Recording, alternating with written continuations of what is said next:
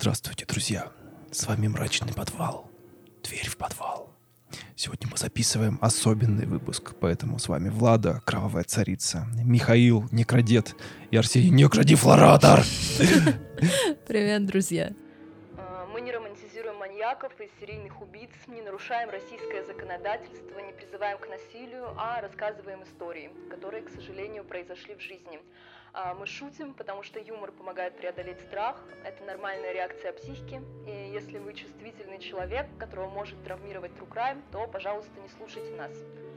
Мы не проводим журналистские расследования, а занимаемся исследованием открытых источников и предлагаем свои рассуждения, которые не претендуют на абсолютную истину. Мы сегодня запис- записываем спешл. Тут будет много всяких забавных штук.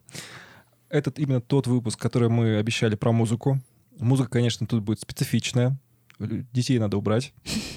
Детей вообще лучше убрать от нашего подкаста. Да, тут очень веселая история будет. Сегодня будем говорить про особенный жанр музыки. Это жанр, жанр black metal. Мы проведем его через фильм Лорда Хауса. Он по-разному называется в русском переводе. На кинопоиске он не ищется под именем Лорда Хауса. Там он называется «Властелины Хауса». Но это, блин, большая проблема, конечно. «Властелины Хауса» мы это называем. И все мы будем разбирать через призму такого замечательного э, музыканта, как Вак, Варк Викернес. Так вот, друзья, пожалуй, начнем.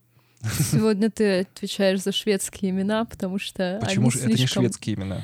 Слишком это норве- сло- норвежские. Скандинавские. Скан- Да, извините, скандинавские. Я представляю сторону, которая отрицает black metal и death metal в этом подкасте. Михаил? Влада только запаган. Ну, что, чё, какие претензии могут быть к дефметалу? Дефметал — это жизнь вообще, а блэк — это кал, конечно. Ну все, а мне кажется, э, так, я должен сделать предупреждение, что все, кто любит black metal, сейчас лучше вы возьмите и выключите, вот, вот прямо сейчас выключите. Потому что потом в комментариях у вас пойдет кровь из жопы. Наверное, А если black металлистам это нравится? Ну, тогда оставайтесь, получается. А, Black металлисты любят страдания, и для них Не наш совсем. подкаст станет страданием. Короче, давайте начнем с того, что дадим немножко контекста. А, Мы посмотрели фильм, называется он, еще раз повторюсь, «Лорда Хауса». Снял его, как ни странно, барабанщик Беттери, что для меня было, ну, типа, шоком легким. Но он недолго был барабанщиком Ну, Беттери. тем не менее, слушай, Battery — это такая довольно, ну, типа, одна из базовых групп, которая прям формировала жанр. И чувак не просто так, видимо, этот фильм снял. Знаешь мою базовую группу? Ч. Ранетки, я понял. Нет, руки вверх, я немножко постарше. Тут забавно, что этот же самый э, Йонас Окерлунд, Окер, Окерлунд снимал клипы для довольно известных чуваков. Он снимал для Мадонны, Рамштайна, Металлики и Леди Гаги. Вообще довольно известный чувак. Про него Там есть выпуск не- на лонгплей, насколько я помню. Не совсем клипы, а вот видео с концертов, какие-то такие масштабные штуки. Но, тем не менее, это очень прикольная и масштабная работа. То есть работать с концертным видео, тем более в моменте записи, это прям нифига себе процесс. Главного героя, а именно... Господи, боже мой, сейчас... Я вот правда... Меня есть, Евронимус. да, у меня есть проблема с запоминанием имен. Евронимус. Вообще Иер- Иеронимус. Ну, И Иеронимус даже, я бы сказал. Ка- Кстати, да, простите, дорогие слушатели, я должна вас предупредить. Я посмотрела очень много YouTube-каналов блэк-металлистов, и все они произносят имена в группе Mayhem и в Вот проекта Бурзум по-разному. Поэтому я непроизвольно могу неправильно ставить ударение. Вините во всем авторов YouTube-каналов блэк-металлистов. Короче, самое забавное, что в этом фильме Иеронимуса играет Рори, Рори Калкин. То есть этот брат того самого Макалея Калкина. который остался один дома. Да, и это такое чувство, что прошло пять лет, он все еще оставался один дома и понял, что нужно делать дальше. Только его телепортнуло в Норвегию. А, Мне не очень понравился э, чувак, который играет Варга, это Эмори Коэн, потому что Варг, он... У Варга самая писечка-мякотка, на самом деле, в том, что он довольно, ну, визуально был очень милым. То есть, если ты посмотришь старые фотки, как вот он сидел на заседании суда, он прям такой пряничек там сидит. Вот А этот- Мне кажется, этот актер достаточно миловидный. М, Ну, мне показалось, что он не очень подходит. Как Мне будто- кажется, нормально подошел. Единственное, что Варк такой худой достаточно Да-да-да, был, а а это этот такой пухленький, да. Ну, Мне кажется, он от этого милашка и больше контраст Наверное, с его как бы деятельностью и его внешностью. Вообще он похож на одного моего знакомого, если честно. Он как будто бы похож на всех знакомых сразу. Тот чувак, который просто ходит в- в на тусовке и такой стоит в углу такой, вы не понимаете музыку. Я только я знаю эту музыку. Так вот, а, быстро про фильм. А, В центре у нас Норвегия 87 года. Стоит отметить, что это не цепочка документальных фактов, это именно интерпретация. Вообще фильм основан на книге. а, Называется она, собственно, также «Лор- «Властелина Хауса», либо «Лорда Хауса». Ну, там долгое послесловие в названии этой книги, но не суть. А, Если захотите, найдете. да, и основывается это на книге. А, Ее писал тоже один из музыкальных журналистов, тоже который участвовал в музыкальной тусовке. Он общался в том числе с Варгом, а, он общался с многими деятелями того времени музыкальными. Ну, они и, и сейчас они играют, и тогда они играли. Ну, в общем, неважно. Он со, всеми ними пообщался, собрал какое-то интервью. Ну, естественно, Варк это все обложил калом, сказал, что все это не так, все это вранье. И Ну а как взять интервью Варга? Ведь он он в тюрьму приезжал. в тюрьме. Ну, Я не помню, он то ли в тюрьму приезжал, то ли сразу после выхода из тюрьмы. Да нет, нет, в норвежской тюрьме можно коммуницировать с внешним миром. Хочешь, я тебе забавный факт расскажу? Э, До выхода, точнее, до попадания Варга в тюрьму он написал один альбом. После того, как его посадили, он написал 17, по-моему, если не Чем ему ошибаюсь. еще заниматься в норвежской тюрьме? Да, то есть чувак просто сидел и сколько там, 21 год э, фигачил, ну там 20 лет он, по-моему, сидел. Он фигачил альбомы для группы Брузум. И Ну, при- чуть меньше он сидел, потому что он Ну, по УДО вышел. Его по УДО выпустили, да. А, вот, но тем не менее. Он переписывался со многими людьми, от него многие получали ответные письма. Вообще такой довольно коммуникативный чел был. Есть, получается. Сейчас он, кстати, во Франции живет, так что не советуем во Францию ездить. Берегитесь. Итак. Надеюсь, он не знает русский язык и не приедет за нами наш прекрасный Мы просто тысячелетний город. хэштеги. Иначе нас, у нас тут будут проблемы с церквями. Миш, ты чё? Ничего, ничего, Миша вообще какой-то сегодня полуживой. да. Ну ладно, я думал, что мы с Мишей будем сегодня обсуждать про... Да мы обсудим еще. Просто, ладно. ну, давайте дальше. Ладно, ладно, все. Итак, а, что происходит вообще в фильме? А, Иеронимус пытается создать новое музыкальное направление. Он научился играть на своей палке так виртуозно, что вот прям весь преисполнился и понял, что вот как нужно играть. На волне этого вот преисполнения он основывает группу Mayhem.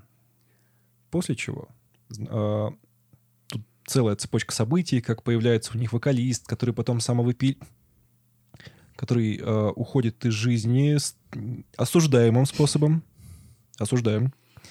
Вот. э, после чего они собирают кусочки э, костей, надевают их на шею и говорят, что это теперь их друг будет всегда с ними. Ну, это вообще такая э, старая байка на самом деле. И даже в фильме это осмеяно, что типа, да, это куриные кости, что вы вообще. Мы об этом поговорим немножко поподробнее. Да, потом он э, знакомится с Варгом уже после этих событий. А Варг приходит в качестве... Ну, он приносит на лейбл Иеронимуса свой, э, свою группу Брузум. А, после чего у них завязывается, ну, типа, дружба. Они начинают сотрудничать, начинают играть вместе музыку, начинают э, там тусить в магазине. И в один прекрасный момент у Иеронимуса возникает мысль, что неплохо было бы сделать рекламную кампанию. Рекламной кампанией стало осуждаемое нами событие — это поджоги церквей. Вообще э, принято говорить про 8 церквей, которые он сжег, но одна не доказана. То есть как бы ему предъявлено за 7 церквей и один труп. Варк вообще говорит, что поджоги церквей с моей стороны недоказуемы. Все ваши свидетели вообще могут в уголочке постоять. Я этих людей не знаю, все они меня не любили, и поэтому они на меня жалуются. Ну да. Ну, прикольный чел с низким IQ, если честно. Ну, честно говоря, Варк вообще довольно своеобразный челик, который очень много лет э, пишет музыку и тусит в лесах. У него все, время весь контент заключается в том, что он где-то в лесах тусит. Либо в лесах, либо в болотах, либо еще где-то. Он вообще преисполнился и закрыл группу Бурзум. Так что можно его только порадовать, можно порадоваться за него. Так вот, ну и финалом истории, конечно, становится то, что Варк решает, ну, устранить Иеронимуса, что он ему не очень уже нравился. Я рассказал, на самом деле, довольно скомканно и довольно мало про фильм, потому что, ну, мы будем рассказывать историю. Э, история во многом повторяет фильм, но история сама немножко интереснее. Да, фильм как будто бы биографическая калька. Я его смотрела уже после подготовки к нашему сегодняшнему эпизоду, и мне было абсолютно неинтересно. Ну, давайте будем честны. Это фильм, который мне не понравился, я его оцениваю как очень среднестатистический.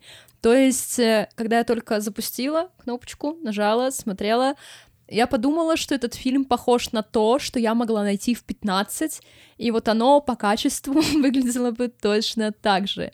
И мне было ужасно скучно, потому что я все знала каких-то экстраординарных событий там не происходит. Поэтому, если вы не в курсе истории, вы можете послушать наш сегодняшний выпуск и не смотреть фильм. Ну, самый кекис доставляет то, что там э, чувак из один дома повзрослел и пошел не по той дорожке. И потом гуфнулся. Миш, как тебе фильм? Фильм вообще, на самом деле, очень двоякое о нем впечатление у меня сложилось, потому что, с одной стороны, каст достаточно удачный.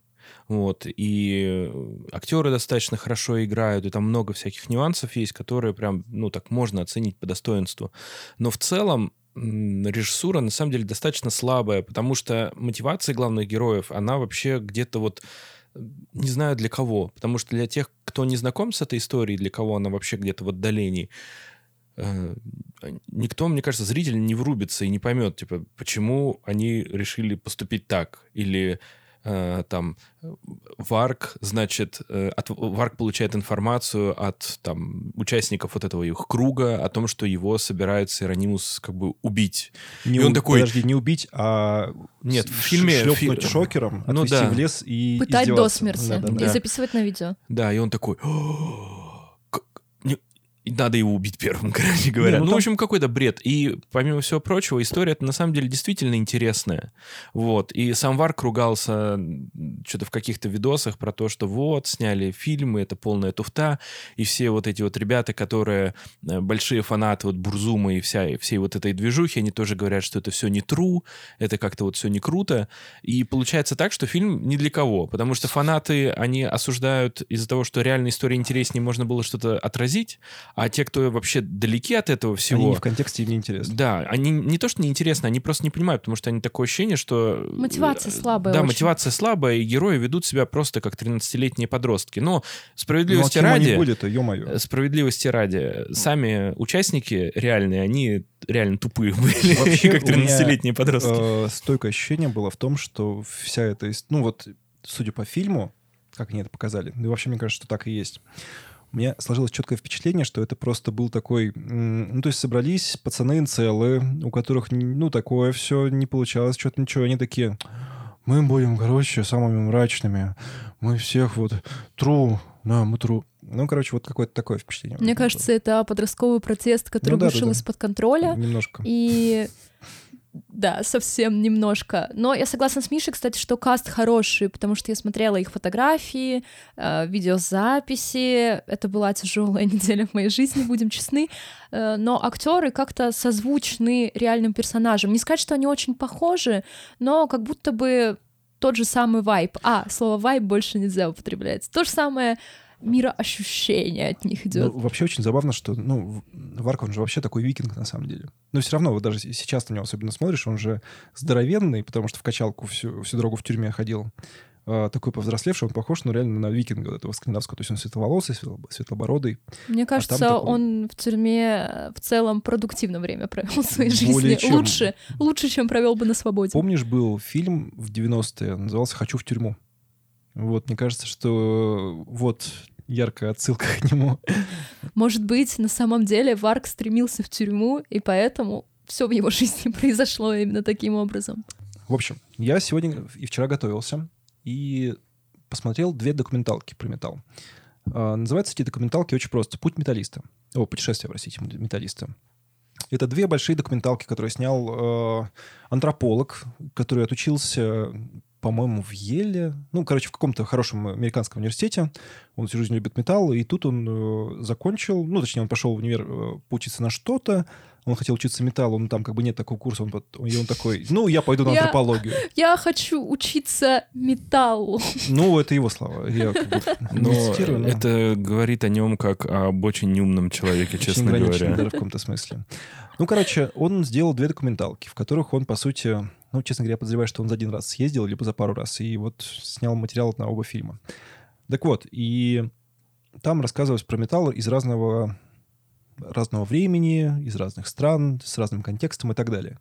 И каждый раз, когда что-то подводило к Норвегии, всегда начиналось варк. И э, в фильме была две моих э, любимых забавных цитаты. Есть такая группа «Салем». Э, отсылка к «Салемским ведьмам», соответственно. Это израильская группа, которая играет, ну, такую тоже блокушечку. Они сделали довольно осуждаемую обществом вещь. Они взяли песню про Холокост классическую. Ну, то есть это, по-моему, в 50-е, 60-е годы написали такой, типа, ну, не гимн Холокоста, нельзя так говорить, но именно песню, которая рассказывает... Поддерживает жертв Все Холокоста. правильно, да, то есть рассказывает о том, что он был, это, ну, довольно важно об этом говорить, и рассказывает о том, что это вообще было, потому что все равно есть некий тренд на замалчивание Холокоста в мире. Вот, и чувачки из группы Салем отправили кассету в Варгу в тот момент, как раз, когда он садился в тюрьму, а, и получили от него ответ, что, мол, друзья, музыка хорошая, а вот лирика, смысл, ну, говно какое-то вообще. Надо было, вот, знаете ли, чтобы товарищ с усиками доделал свою работу до конца. И это, ну, вот то, что напрямую рассказывали чуваки, то, что им написал Варк. В фильме был прикольный момент, в смысле, во «Властелинах» или «Лордах Хауса», э, когда Евронимус предложил ему шурму, ну, какое-то такое блюдо, Я вегетарианец, как Гитлер. Он- Нет, он сказал, что я не ем мясо. и Евронимус спросил его, как Гитлер? Да, как Гитлер. Норвежцы странные, ну, по крайней мере, те, которые хотят стать блэк-металлистами. так вот, вторая забавная цитата из, из этой, это была из второго фильма, вот то, что я сейчас говорил. А из первого была еще более забавная цитата. А, там брали интервью у лидера группы Горгород. Это не тот, который город под подошвой. Это группа из Норвегии. Горгород. Они что, украли тему Оксимирона? Конечно, в 92 году, по-моему, если не ошибаюсь. Конечно, 89-м. украли, конечно. Так вот, а, у него был такой пассаж, что, мол, я поеду в Норвегию Жить узна- в Лондон. узнавать. А, вообще, ну, мол, все, кто говорят, что они сатанисты в металле, там, типа, Оззи Осборн, Элис Купер и все такие, они, мол, ну, это просто был прикол такой. Это была, типа, просто контркультура, чтобы, ну, такого прикола на сцену принести. То есть, типа, пентаграмму вынести. Это я нон-конформист, но конформист на самом деле. Ну, типа, да. То есть это такое, типа, кекес, прикол, все такое. А, и он говорит, типа, ну, поеду-ка я в Норвегию, узнаю пацанов, на самом деле, как они там насчет этого вот сатанизма, туда-сюда. Он приезжает, э, начинает делать интервью с этими ребятами, они такие, ну да, мы сатанисты. Ну да, конечно, мы серьезно, абсолютно. Их спрашивают, а вот, ну, то, что Варк... а, вообще, опять же, мы еще не, пригов- ну, по-моему, уже говорили, ну, Варк сжег семь церквей. Восемь, если не доказанных. Тут, опять же, я про контекст чуть попозже расскажу. Но тут я просто акцентирую на том, как реагирует э, один из основателей Горгорода. Он говорит следующее. Ну, то есть его спрашивают, мол, как вы вообще относитесь к тому, что Варк сжег эти церкви и совершал всякие вот такие дела? Ну, вообще отношусь хорошо, только он сделал недостаточно. Надо было больше делать и дальше идти. Это большое культурное наследие и большая потеря для Норвегии. Часть церквей они, кстати, восстановили. Ну, по эскизам и архитектурным разработкам, которые были. Но, знаете, у меня к вам такой вопрос. Вам не кажется, что сатанизм очень дурацкое явление, потому что сатанисты считают, что Бог есть? Да, это вообще это самое идиотское, Но на самом деле. они как бы даже не, ос- О, не особо, чтобы говорят, что они сатанисты, они говорят, что они в основном язычники. Извините, что- мы, мы не считаем, мы считаем, что Бог есть, мы его уважаем, и мы живем в соответствии с Конституцией Российской Федерации Мне кажется, в этом выпуске... законами божьими. и законами Божьими. Да, по, по Библии вообще.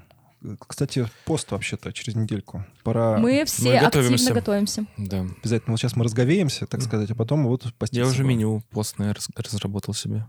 Г- гречка, без ничего. Этого. Ну, друзья, давайте, помимо всего прочего, вот мы с вами обсуждаем всякие black metal, вот это вот все.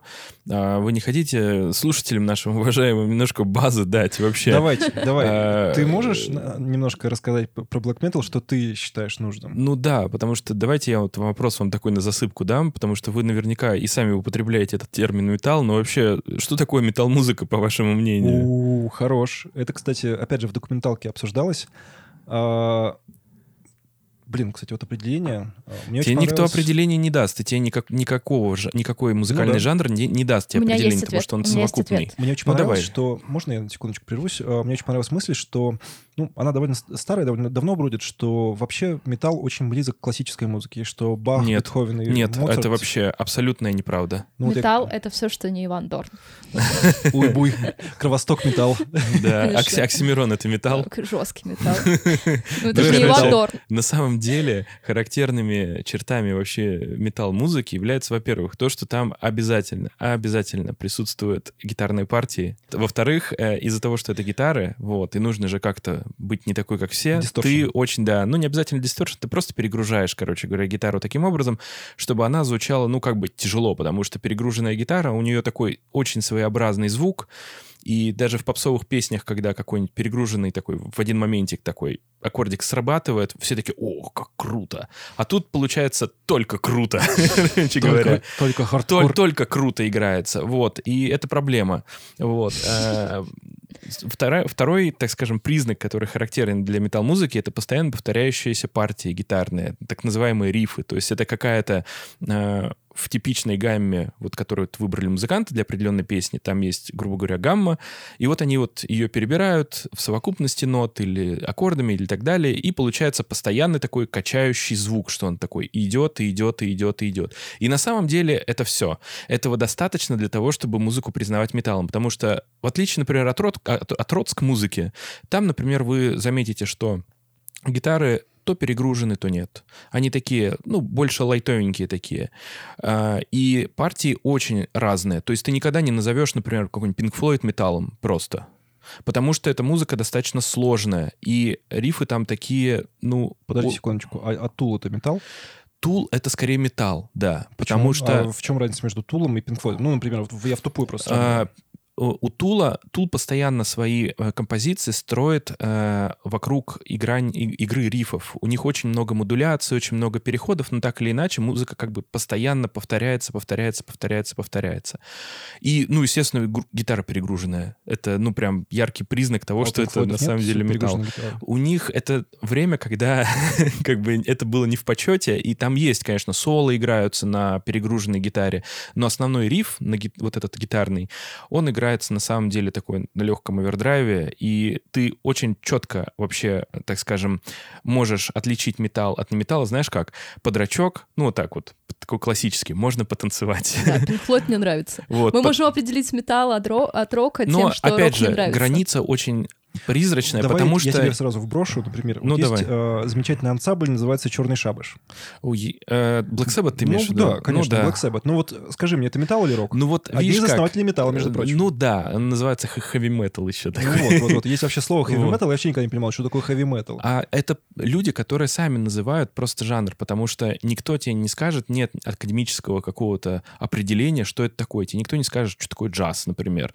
Есть просто совокупность определенных правил, которые как Все бы, как бы следуют. есть, можно чуть-чуть за рамки, но это все равно типа джаз, например. Можно выйти чуть за рамки, но это все равно металл. Э, Тут вопрос просто в концентрации и в целом, ну как бы в объеме тех приемов, которые ты применяешь. Ну, в общем, запомнили, что это перегруженная гитара и такая музыка достаточно простая. А, Почему простая? Объясню. Потому что есть, конечно, основная ритм-партия гитары, которая повторяет вот эти вот рифы, и есть какая-нибудь там, например, соло играют или еще что-то. Прикол в том, что а, большинство всей, всей музыки, что вы знаете, играется в, пента- в в пентатонической гамме, гамме, да. И это очень примитивная, очень простая на самом деле гамма, которая, ну, так скажем, шаг влево, шаг вправо уже расстрел.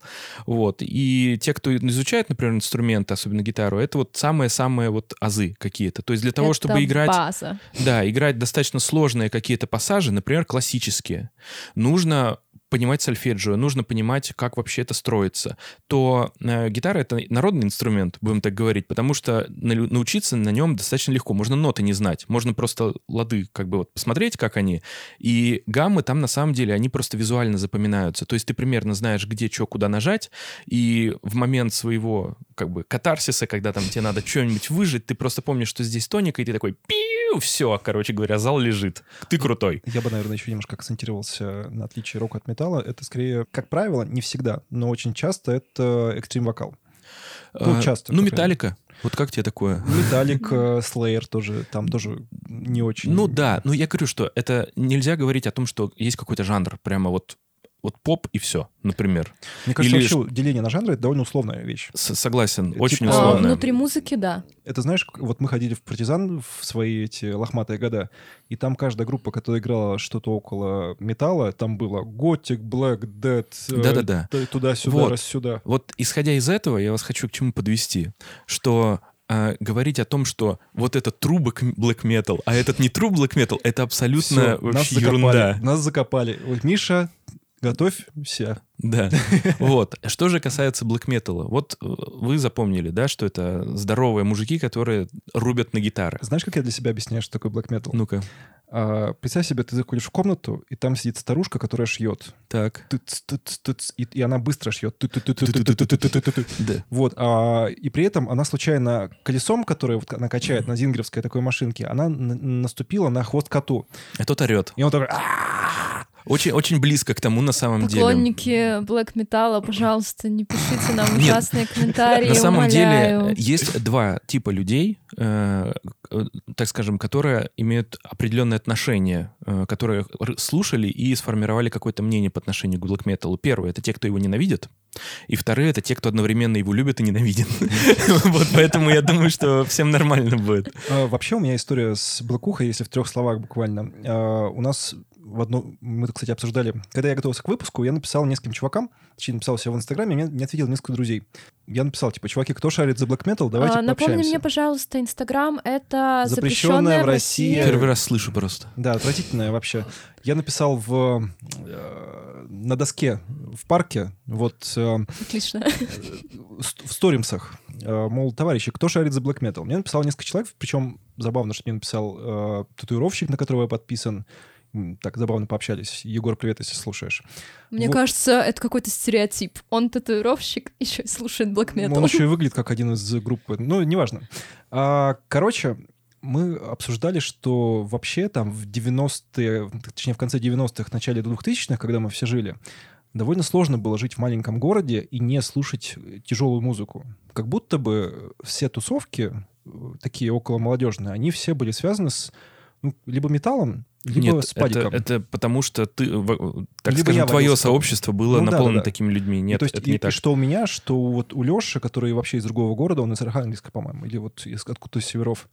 М, На севере любят такую тему. Да, и вот он, кстати, говорил, что я постольку, поскольку на севере живу, то у нас как бы считалось, что если ты не слушаешь такое, то ты педик. Все. Ну, теперь наоборот получается, да?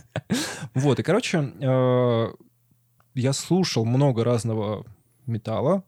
То есть м, у меня в те, времена у меня любимыми группами были попсовые In Flames. Ну, это, типа, считалось вообще попса-попса. Настоящий Потому что по true. телевизору показывали тогда. их. Ну, потому что это Melodic Dead. А Melodic Dead — это оксюмарон. Потому что Dead не может быть музыкальным. Я просто чувствую себя лишней в этой комнате, ей-богу. Ну вот, и, короче, э, я слушал такое попсовое, а были у нас чуваки, которые прям вот за, э, за правильную, так сказать, музыку. И послушав много-много metal, я для себя вывел то, что самый лучший способ слушать metal — это очень тихо в наушниках. Ну, типа, супер-супер тихо ты включаешь, тогда тебе прям по кайфу, потому что она такая довольно атмосферная. Мне кажется, наоборот, врубаешь на полную, мстишь соседям. Нет, у нас в основном слушали альтернативу, можно так все объединить. Либо альтернативу, либо рэп, либо шансон. Шансон слушали гопники. Я из маленького города, спойлер. Их было преобладающее количество. Кто на серьезных щах, кроме таксистов? Есть люди, которые любят шансон, не нужно их осуждать. Да, я согласна. Мы же не осуждаем Нет, людей, вообще, которые любят Я металл. тоже люблю шансон, но он французский, как правило. Ну нет, мы говорим про шансон французский, это их, это музыка. А еще, знаете, есть пацанский рэп. Да. Пацанский рэп — это вообще особая категория. Ебой. Да, кто-то Миха, а как любил «Фактор 2». произошло с э, знакомство с таким жанром? Слушай, ну, я слушал разные вообще. То есть у меня было так, что мне мама как всегда при- приносила разные вообще кассеты, когда я вот вообще совсем, совсем мелким был. И у меня много-много всего было, я что переслушал. А, Но в один момент у меня, так скажем, много было знакомых вообще и друзей. Э, Круг общения был достаточно широкий. И я в детстве в своем плавал. Вообще, я мастер спорта. вот. И я, короче говоря, на соревнования мы когда ездили, у нас было несколько ребят, которые вот слушали вот такую вот прям метал. И я вообще не воспринимал. То есть для меня сначала было это вообще просто Мне кажется, шум и плавать просто... под блэк- п- Прости, мне кажется, плавать под блэк метал это вообще кайф. невозможно плавать. Под black Плавать metal. надо под Эминема. Да. Так вот, и они мне, так скажем, ставили это все, они все время это слушали. Я сначала такой, да что это вообще, что за ерунда такая? Как это вообще можно слушать? Вообще тупняк какой-то. В итоге после соревнования я приезжаю и покупаю себе диск Самаэль, короче говоря, чтобы послушать. Ну и как-то так. Но вообще я должен сказать, что как только ты более-менее разного вообще послушаешь, Black на самом деле кажется супер однообразным. Вот. И возвращаясь к базе, вот что же за Black Metal такой?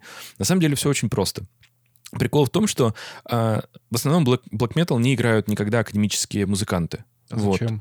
Это вообще глупость большая, потому что другие, например, метал-жанры, не- некоторые, э, которые музыканты отучились там всяких учреждениях, Брит они реально их вечер. могут играть.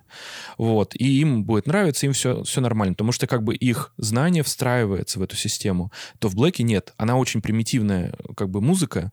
Э, К примеру, про барабан, когда ты говорил про э, швейную машинку, да, есть достаточно непростая техника, этот бластбит, это когда очень-очень быстро как бы, и, И ты постоянно, ровно и очень ровно, да, ты играешь. То есть он, это нужно иметь определенный опыт. Одновременно руки-ноги. Да, но получается так, что это экстенсивное, так скажем, развитие музыканта. То есть он технике научился, а как, где применять и разнообразивать как бы свою партию, он не умеет. Соответственно, он просто фигачит постоянно. Та же самая история с гитарой. То есть а, человек понял, как играть минорную гамму, и он такой, ага, я теперь буду тремоло, короче, бесконечное, в общем, фигачить, Я для того, чтобы была стена звука фигачить. такая, да. Вот. Ну, и вокал, ну, естественно, ни, ни- ни о каком... Подожди, мы это вокалом называем все-таки, да? Ну, это ладно. вокал, да, это Вокал. вокал. Хорошо. Это экстрим-вокал, где человек орет, кричит, в общем, так скажем, себя противопоставляет, я так понимаю, академическому звучанию вокальному, для того, чтобы быть вообще не таким, как все. Вот. И са- не- самый немаловажный атрибут black metal это, естественно, грим и, э, так скажем... Будем- Ну да, там и, э, так скажем, если они, блэк-металлисты, они не часто выступают на самом деле, но если выступают, для них э, вот это вот выступление это больше шоу, чем э, музыкальное, как бы, чем демонстрация своих музыкальных композиций. То есть у них там всякая атрибутика, перевернутые кресты, все такое вот. И сходить на такой концерт, я считаю, вообще прикольно. Но Прикольно. ходить постоянно, мне кажется, надо быть больным на голову. А. Я говорю, вот лет в 14, когда мне, ну, там, 14-17, наверное, я могу ошибаться, ну, вот в те года, это там какой-нибудь 2014 год, а, у нас в Ярославле было очень много black metal групп, и ты вроде как, ну, тяжелый вторник, хочется выбраться из дома, там, после шкалки, а, с пацанами пиво попить, а, ну, в смысле, чайного гриба, простите. Вот, и чтобы попить пиво, надо было собраться где-то вот где-то. А там были концерты. Вы в То есть подъезде не пробовали ходить? Я не Да. понимаю. ты не шаришь, ты приходишь на концерт, там э, твоя, как это, возбужденная 14-летняя душа видит женщин, которые накрашены под э, год шлюх. Ну, с- как это сказать? Секс-работниц Под секс-работниц. готических. Да, готические секс-работницы, да. Представь Это себе, что-то из как средневековья, я так понимаю. вот эту вот э, секс-работницу выкопали из кладбища, вот, и поставили, и вот она вот такая вот. Да я прекрасно себе это представляю, я сама так выглядела. Все, ну окей, что? окей. Вот, ну, я к тому, что э, давайте так вот, сни- снимем, да? В общем, люди, которые... Я понимаю, что играть металл прикольно, вот, но ходить и слушать его постоянно, это странно, ну, на мой взгляд. Так, я должна уточнить два момента. Э, Первое, то, что Миша не только адвокат и мастер спорта по плаванию, как вы узнали прямо сейчас, он еще и гитарист. Он не просто так это все Миша, а мы обсуждает. можем порекламировать твою группу? Я бы очень хотел. А ее же больше не существует, нет? Ну да, Есть записи. Подождите, да- давайте мы спойлернем я чуть-чуть. Я просто хочу сказать, что недавно а, я снимал для Миши ролики, ну, для группы, я как-то послушал вживую, такой думаю, прикольно. Потом прихожу домой, оказывается, они есть ВКонтакте, эти треки. В Яндекс музыке есть. Я не знаю насчет Яндекса, я им не пользуюсь. Я нашел ВКонтакте. А, Я сел, послушал Санечка, Мишаньку и всех остальных. И я так проникся. Я хочу сказать, что послушайте группу Покеш. А, Тут важно найти их ВКонтакте. Или Яндекс музыки. Пожалуйста, послушайте. Мне кажется, сейчас Санечек просто э, хлопает Да, ладоши, да, когда слушает. Так, привет. а, второй аспект, что мне кажется, металл для миллениалов — это часть социализации. Конечно. Согласен. Ну, то есть, как будто бы тебе нужно влиться в общество, и в этом обществе нашлись какие-то чуваки, которые уже слушают металл. И чтобы у вас была общая база, э, вам нужно всем вместе слушать металл. Очень прикольно рассказал, опять же, чел из путешествия металлиста, что вообще э, металл — это как будто бы очень контркультурная история. Что как будто бы он собрал под своей эгидой таких, ну, не инцелов, он сказал, как же он сказал-то, что типа людей- Придурков. Хватит называть людей инцелами, пожалуйста. А что инцел — это плохое слово? Это оскорбительное слово. Да, нормально. Так вот, э, он собрал под, под эгидой металла таких немножко отверженных от общества людей, собрал их в кучу, и, и как бы получилась культура. То есть такая культура контркультуры, грубо говоря. А, моя контркультура — это кирок.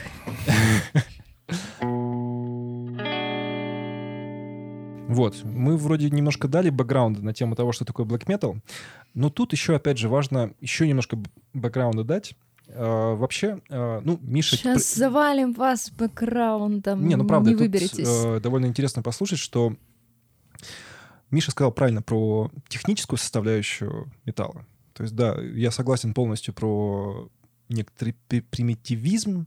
Тут еще важно сказать, что э, у Блэка есть некоторые особенности еще. То есть, во-первых, это lo-fi. То есть они, как правило... Давай на русском. э, как- это так и понимаю, называется. чего. Это так и называется, это на самом называется, деле. ну как это, знаешь, э, вообще э, концепция Black для записи, ну тогда уж черный металл, а не black metal. Нет, просто поясни, я не понимаю, что это значит. А, Лоу-фай — это значит, когда специально записывают музы- музыку в максимально кринжовом качестве. А, понятно, это как Варка говорил, унесите все, я буду сейчас вокал записывать. да, да, да, Да, да. Именно так. Это очень важная на самом деле деталька. То есть вообще весь металл, он как бы против коммерции, как бы. Скажи Ну, это Металлик. Не, ну как- Металлика мне нравится. Я про кстати. Black Black Metal говорю. То есть, что это как бы против коммерции, то есть они не выступают. То есть, опять же, этот фильм был довольно... Погоди, скажи это Евронимус. Ну вот, э, тут видишь, э, они как бы показали основной конфликт как, что типа есть true металлист, это Варк, который типа против э, денег, против культуры церкви, ну, против христианства, против всего. И есть Евронимус, который вот как шлюха, это, просто вот идет и всем, э, как это, быть, а не э, казаться, а не быть, грубо говоря.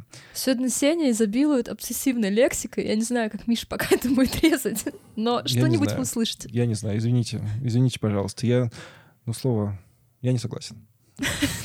Сеня работал просто. Короче. Так, вот, а, они записывают в некомфортной Да, обстановке. а, Первое. не- в, в Нет. плохом качестве. Ну, я поняла. Короче говоря, смысл в том, что если ты запишешься в студии в хорошей, все твои косяки будут видны, и с ними нужно будет работать. Но эти ребята, они... Они прошарились. Они как бы, ну, плохо играют, будем так говорить. Вот. И они записываются там дома на какой-нибудь вообще там БУ технике, как-то вот хоть как- как-нибудь бы записаться. И прикол в том, что это дает и атмосферу, и маскирует как бы технические недостатки игры. При том, что сейчас, например, есть э, новая группа, которая в Black входит, например, те же самые «Батюшка», одни из самых, так сейчас, наверное, известных групп э, в мире. Это black metal группа, которая поет церковные гимны христианские под black metal. Неважно. А, Очень оригинально. Ну, э, это не русская группа, Я понимаю. но «Батюшка», да. Вот, э, неважно. И вообще, э, последнее, что стоит сказать про black black metal, что он довольно сильно повязан на, э, как это, концепции контркультуры. Тут прям это очень четко стоит, что они против христианства, они, как правило, за язычество, они, как правило, за возрождение культуры древнего, древней Норвегии, Ну, викингов. Вряд ли им бы понравилась Древняя Норвегия, если честно. Да. Ну, это, по крайней мере, как они декламируют. То есть и такого очень много. И даже если ты послушаешь все вот эти разговоры вот этих вот выросших дурачков, простите, пожалуйста, э, типа Тугор говорят, ну я уже говорил, что типа надо же сжечь все церкви. Ну, то есть люди на самом деле довольно странные. Я послушала выросшего Варга и вышедшего из тюрьмы. Э, На Ютубе вы можете найти его видео даже с русскими Легко субтитрами. вообще. Самого Варга заблокировали, как я понимаю, на Да. Ютубе. У него больше не работает канал. М. А, но при этом найти его видосы не составляет никакого труда. Я его послушала и подумала, о боже. У него там такой по- э, голубиный помет в голове. Это просто с ума сойдешь. И причем... Вот он просто гнет свою линию. Да, да, да. Это причем, кстати, тоже один из таких э, основополагающих камней. Они там все такие. Потому что Горгород это чел, который надо доделать до конца, надо все сжечь. Ну, знаешь, может быть, это его медийный образ и попытка перетащить на себя историю с Мейхемом и Бурзумом. Да. Потому что он же не жжет церкви. Никто не жжет сейчас в Норвегии церкви. Никто не живет в церкви, кроме Варга. Да, но справедливости ради, на самом деле, лучшие представители так или иначе блэк металла сейчас, вот если вот мы соберем, да, вот таких самых выдающихся, Ну, они все очень коммерческие. Ну, Дима Они все- добрый вечер. Да, всякие Cradle of Суперкоммерческие. Filth, то есть Да, они делают нормальную музыку, тебя всякое красивое. Порвут за Да, мне наплевать вообще, Filth. я все равно не слушаю. Вот. Э, Как ни странно, просто вроде бы Black Metal, он такое противопоставление как Да-да-да. бы вот это вот все правильного, а получалось так, что это сплошная коммерция, Ну, это как самая панк. известная. Это как панк, на самом деле. Согласен, Тоже да. же он эксплойт, который вот мы там... Ну и чего? И Ну в да. итоге много лет работают и зарабатывают Помните кучу денег. рэп и стендап? Что вы Да. уж э, обсуждаете Так, ну, как, классика, да. как бумеры. Начнем мы с того, что расскажем историю Мейхам, что группа появилась в 84 году. А, Ее основал гитарист Иеронимус и его бро Некробучер. А, И также ударником, а, господи боже мой, Влада, за что? А, Кетелем Манхеймом. Это не я их называла, это не мои дети, так что не предъявляй мне претензий. В этом выпуске будет много такого, мы постараемся сокращать. Итак, для названия они позаимствовали название из песни «Веном». Это, кстати, тоже одни из отцы жанра. Добрый вечер. Mayhem with Mercy. Музыканты начали свой путь как типичная death metal группа. Разницу между black и death metal я не буду объяснять, честно. Это слишком сложно, и это дело в нюансах. Пожалуйста, используйте Google для этого. Ну да. Ну, в двух, в двух словах, э, музыка примерно одинаковая, отличается тематика в основном. Ну, death metal, он на то и death metal, что они поют в основном про смерть. Ну, Да, по- а, поют. а- а эти бы как умереть? А? Кайф? Ну, они такие, да, забавные ребята. Подождите, если они поют «Как умереть», почему их э, Роскомнадзор не запретил? Ну, А, Ну, давай так. э, Давай так. Есть э, артисты, которые поют «Как хорошо жить в России». А есть артисты, которые поют «Что нужно сделать, чтобы хорошо жить в России». Чувствуешь разницу? Да. Когда будет хорошо жить в России? Итак, а, чуваки начали писать музыку по скандинавским мифам и легендам. Основной момент тут сложился в сатанизме. Всех пацанов склонил туда Евронимус. И тут э, очень забавно, когда они взяли гитариста, э, вокалиста, которым стал Дэд. Я не буду говорить его имя, извините, там слишком сложно.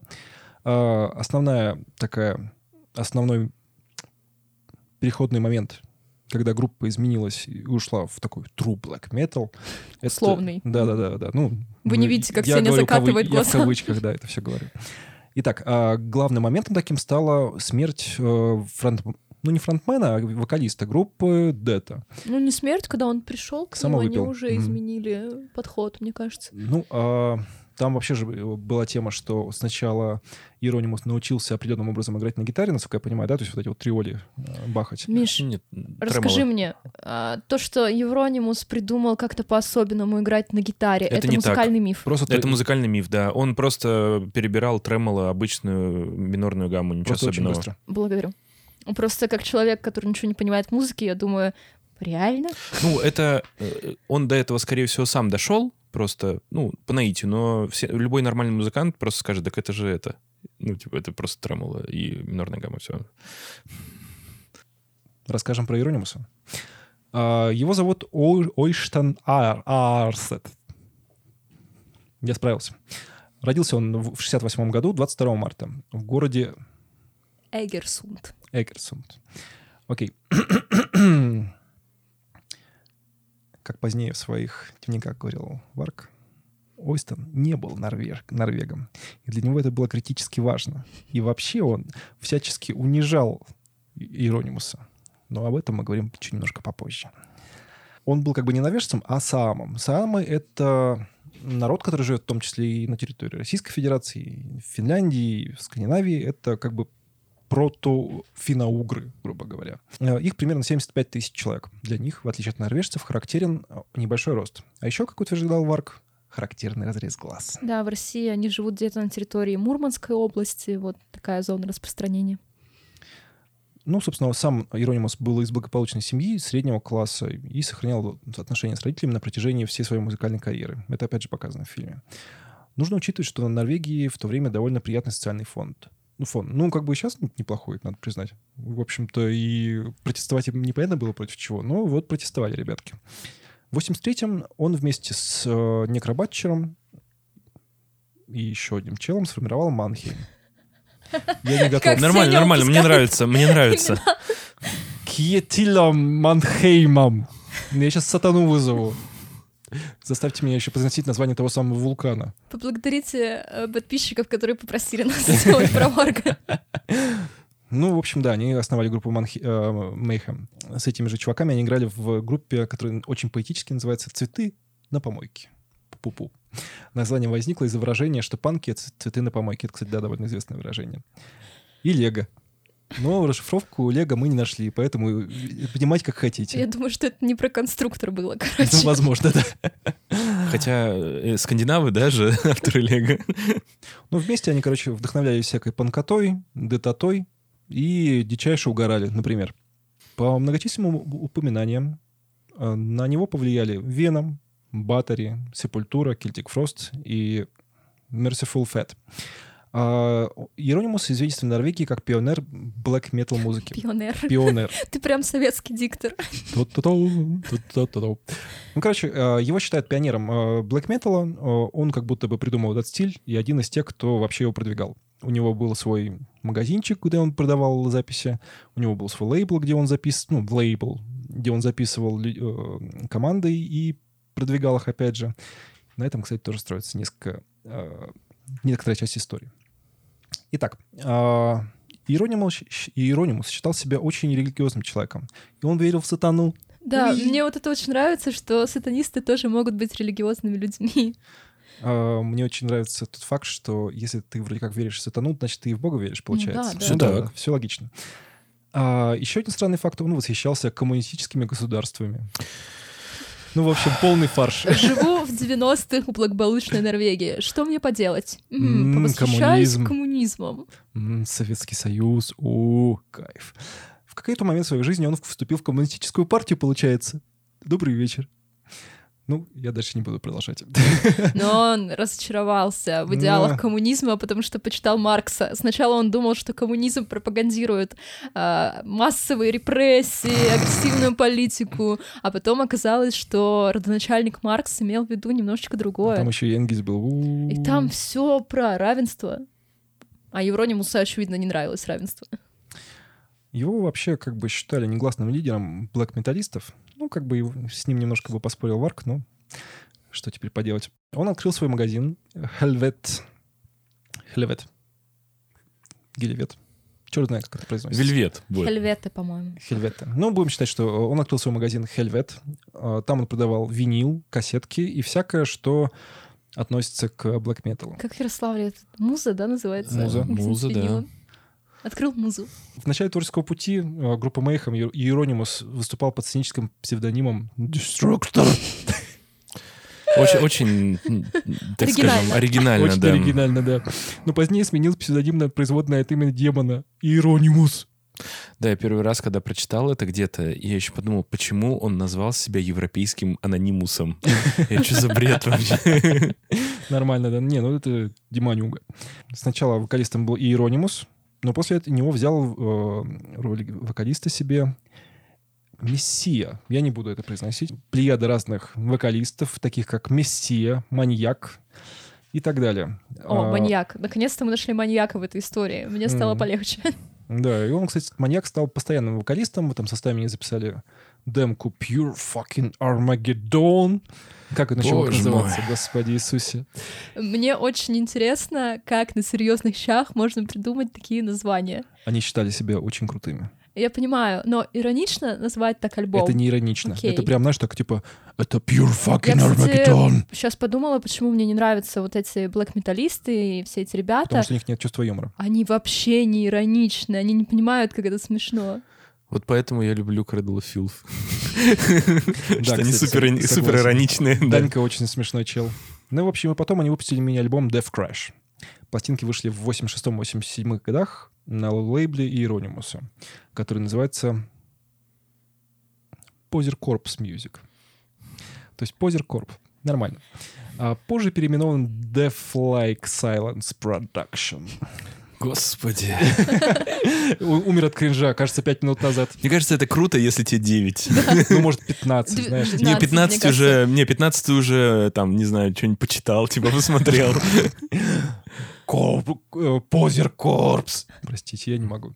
В 87 году из группы ушли Манхейм и Кристиансен. После кратковременного сотрудничества с другим вокалистом и ударником его позиции заняли, соответственно, Дед. Это швед э, Пер Ингве Олин. Очень прикольно в фильме, кстати, было его появление, как он просто вываливается из поезда и такой, и бежит куда-то. И Hellhammer. Ну, а Hellhammer тебя не, не это самое, не? Вообще ужасное, вообще Ужасно. идиотские названия. Очень плохо. Э, Это вообще... э, Начало этой истории — это вообще какой-то кринж. Тут все кринжово. Мне кажется, эта история полное недоразумение, а не только ее начало. Вообще, на самом деле, э, когда мы тусили в тусовке вот этих всех чуваков, там почти все были дико угарные парни. То есть все это, э, на все на это смотрели не ну, как бы, не серьезно, а именно под угаром. Так мы русские. И тогда Ну, это клево, клево получается. Ну, типа, трупы. Э, Ну что, расскажем, как Дэд попал в группу. Он сам написал ребятам письмо. Подождите, письмо на бумаге и отправил в другую страну, а потом приехал в другую страну. Извиняюсь, 90-е. Где ты предлагаешь людям писать письма? Вообще Это очень- 80-е еще. Еще даже, Это да. 86-87 Подкра- Да, интернет не был 90-м. изобретен. был, но не распространен. но не использовался. М. Дэд сам написал письмо.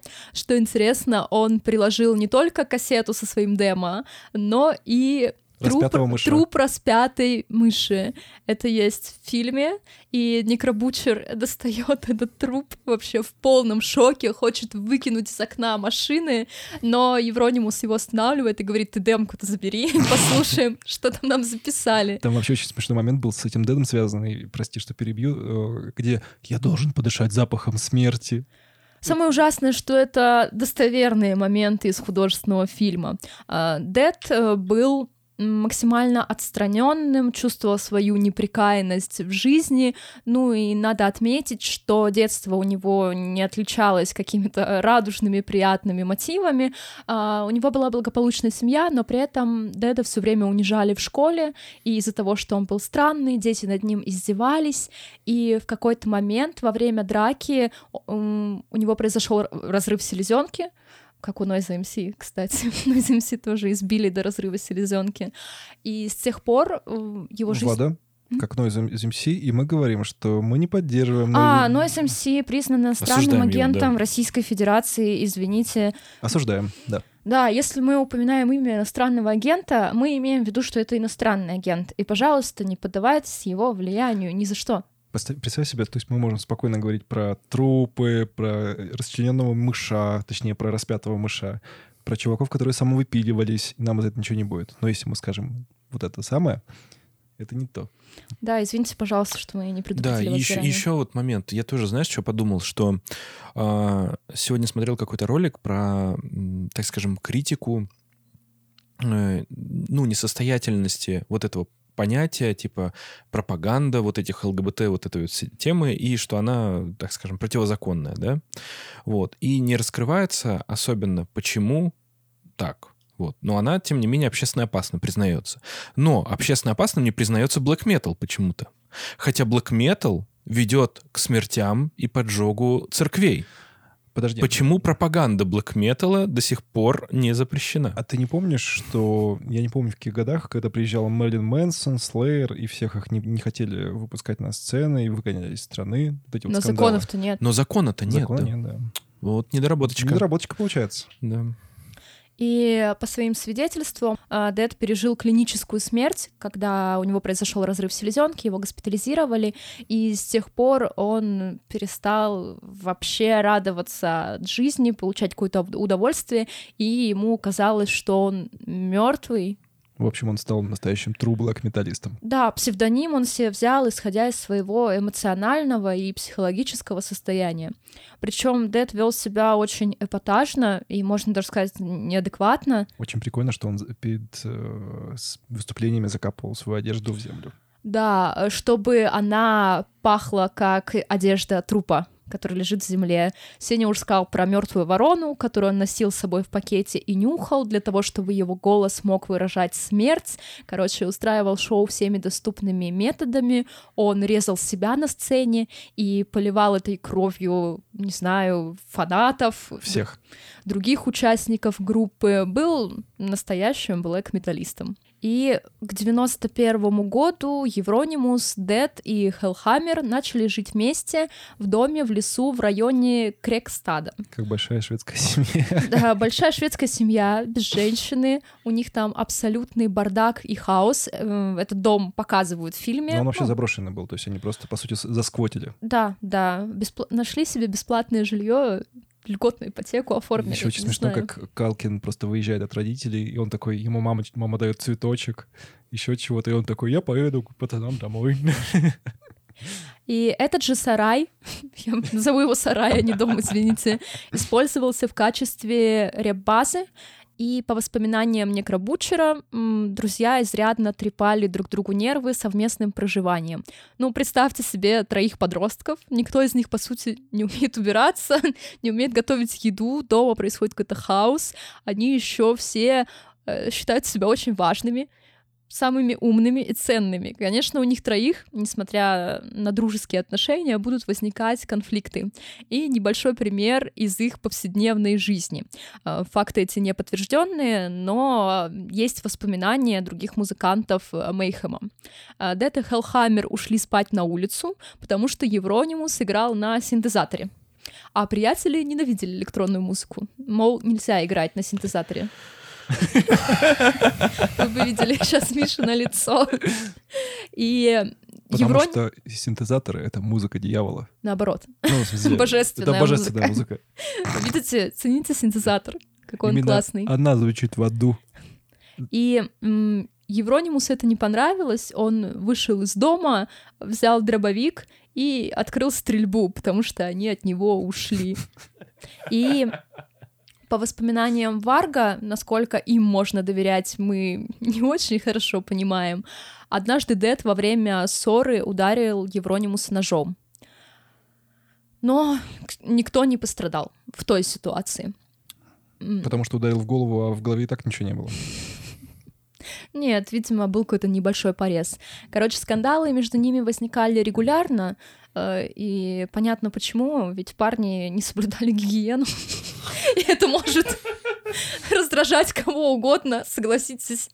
Думаю, люди, которые используют общественный транспорт, полностью меня поддержат. Я представляю себе эту заброшенное жилье, в котором Дэд таскает мало того, что трупы животных, ну, кстати, в фильме, опять же, кстати, акцентировались, что он, в принципе, был таким смерти поклонником, что ли, это есть такое слово. И, и он... зоосадистом, мне да, кажется. Да, и зоосадистом, и там он и кошек убивал, и трупы собирал, и там, опять же, в фильме он остановился, чтобы понюхать лису мертвую, и вот представьте себе запах вот этих мертвых животных, троих немытых парней, очень долгое время. Мне кажется, там стоял такой запах, что хоть топор вешай. Не игнорируйте гигиену, пожалуйста, это очень важно. Мы осуждаем вас, если вы игнорируете гигиену. А, Еще один забавный факт про Деда до того, как мы придем к его самоубийству. Он считал, что его прапрабабушка была белой чародейкой на полном серьезе. И он говорил, что а, вы что, хотите, чтобы я делал белую магию? Да ни за что и никогда. Поэтому я не практикуюсь. Ты знаешь э, забавный факт про, про то, что такое коза? Ну, вот этот вот жест вообще кто его придумал и как это появилось. Это итальянский жест э, от сглаза. То есть вообще его принес на сцену, ну, как считается, это Ронни Джеймс Дио. Он был итальянцем, бабушка у него была итальянцем. Она тоже итальянкой. Итальянка, Она да. была и... белым магом? Ну, что-то типа того. И, и вот они когда ходили с бабушкой, она постоянно ходила и такая... Кастовала вот это вот движение, Дио это запомнил, и потом принес в музыку. Теперь я буду использовать его в обычной жизни. Ну что, а, мы рассказали о чем-то более-менее позитивным, просто как будто бы про нескольких подростков, у которых начался внутренний бунт, и они решили изменить мир странной музыкой. Но теперь все обретает немножечко трагичные обороты. 8 апреля 91 года Дед покончил с собой. И, скорее всего, у него была клиническая депрессия, ему никто не оказывал помощь, он не смог справиться со своими травмами и решил закончить свое существование. А другой вариант диагноза, который уже постфактум приписывают Деду, это синдром Катара — то есть, когда пациент теряет связь с реальностью и начинает ощущать себя живым трупом. То есть он воспринимает себя как уже умершего человека, который почему-то все еще живет. Но это тоже, как бы, естественно, вызывает определенное психологическое состояние, и мне кажется, это довольно как бы визуально хорошо показано в фильме, когда Дэд отстранен, э, происходит какая-то тусовка, он сидит, э, думает о своем, смотрит в окно и вообще ни на что не реагирует. Пьет черный кофе, курит сигаретки, сидит на окне. Нет, в этой истории Дэд не пидовка. О том, кто пидовка в этой истории, немножечко попозже. И он сам утверждал, в общении со своими друзьями, что лучшим моментом в его жизни как раз была та самая клиническая смерть после драки в школе. Музыканту было всего 22 года, он оставил предсмертную записку, э, одна из строчек из нее «Я не человек, это просто сон, я скоро проснусь, было слишком холодно, и кровь все время сгущалась». То есть понятно. Э, он застрял в фильме «Начало». Извините. И около него крутился волчок. Извините, но на самом деле это очень печальная история, потому что если бы ему оказали психологическую помощь или хотя бы его друзья обратили внимание на проблему, то ситуация могла сложиться совсем по-другому. У него был такой слой грима, что там невозможно было что-то понять. Ну, еще я думаю, что они же такие мрачные. А, пофигисты еще тем более. Ну, то есть а, там была сцена в фильме, где после смерти Деда Евронимус говорит, да он вообще мне не друг, у меня нет друзей. И, естественно, такое невнимательное отношение к близкому может привести к трагедии. А сцена, где они фотографируют э, Деда труп, тебя не, не, не вот смутила? сейчас об этом. А, естественно, они же жили втроем. А, Евронимус нашел Деда дома, он покончил с собой, повсюду была кровища, и прежде чем вызвать полицию, музыкант э, решил съездить до магазина, купить одноразовый фотоаппарат и сделать несколько снимков останков своего друга. И одну из карточек он использовал как обложку для альбома. Там же вообще в фильме было показано, как он передвигает голову, кладет дробовик, кладет нож поближе и так далее. А, Некробучер утверждает, что Евронимус позвонил ему после того, как Дэд покончил с собой, и сказал, что их друг сделал что-то по-настоящему классное. И когда Ник Рабучер спросил, в смысле, что классное, эм, Евронимус ответил, покончил с собой и между ними возник большой конфликт, потому что басист Никробучер был расстроен из-за самоубийства Деда. Он говорил, что группа потеряла настоящего друга и не понимал, почему Евронимус относится к этой ситуации по-другому. И в ответ на это Евронимус сказал, да, я даже фотографии сделал, тебе покажу. Э, на, на что... И вот вам кусочки костей. Это чуть попозже еще про кости. А Некробучер в грубой форме послал его куда подальше. Евронимус как будто бы использовал смерть Деда в коммерческих целях. Он вообще ее монетизировал по, по полной программе, как только мог. Он утверждал, что их вокалист группы Mayhem, конечно же, покончил с собой, потому что Black Metal стал слишком коммерческим. И Дед этого не выдержал у твоего друга депрессия была, вы не обращали на это внимания, и, конечно же, да, он покончил с собой, потому что metal стал слишком коммерческим. А, если честно, когда я готовилась к этому конспекту, Евронимус меня дико раздражал. Когда я посмотрела фильм, мое раздражение поубавилось. Но, Но ладно. они, честно говоря, оба, что Варк, что Иронимус, очень стоили друг друга. Да, я согласна. И со временем в СМИ появились слухи о том, что основатель группы сделал рагу ну, то есть там национальное блюдо, блю, национальное блюдо стью, ну, называется. Он сделал, знаешь что? Называется ферментированная селедка-то. Ага. Сюрстрёминг. Он сделал Но это сюрстрёминг. же это норвежское блюдо. Да. Не знаю. Нет, он сделал рагу. Ну, в русской. В русской версии это рагу из мозгов Деда. И якобы сплел несколько фенечек, ну, такие подвески на кожаных шнурках из разбитых костей. И первая информация не подтвердилась. Естественно, что как бы Black Metalist каннибал — это прикольный, наверное, рекламный ход, но он не ел рагу из друга, слава богу, хотя бы этого он не делал. Он долго форсил, что он типа съел кусочек чего-то. Но никто не подтверждает эту информацию. Все говорили, что это какой-то прикол Евронимуса странный. А второй, вторая информация про фенечки с костями, судя по всему, реально. И несколько музыкантов, не Мейхема, подтвердили, что Евронимус дарил им такие украшения. Он как будто бы выделял музыкантов, которые ему нравятся, благословлял их и преподносил. Но, если честно, мне кажется, он мог так сделать.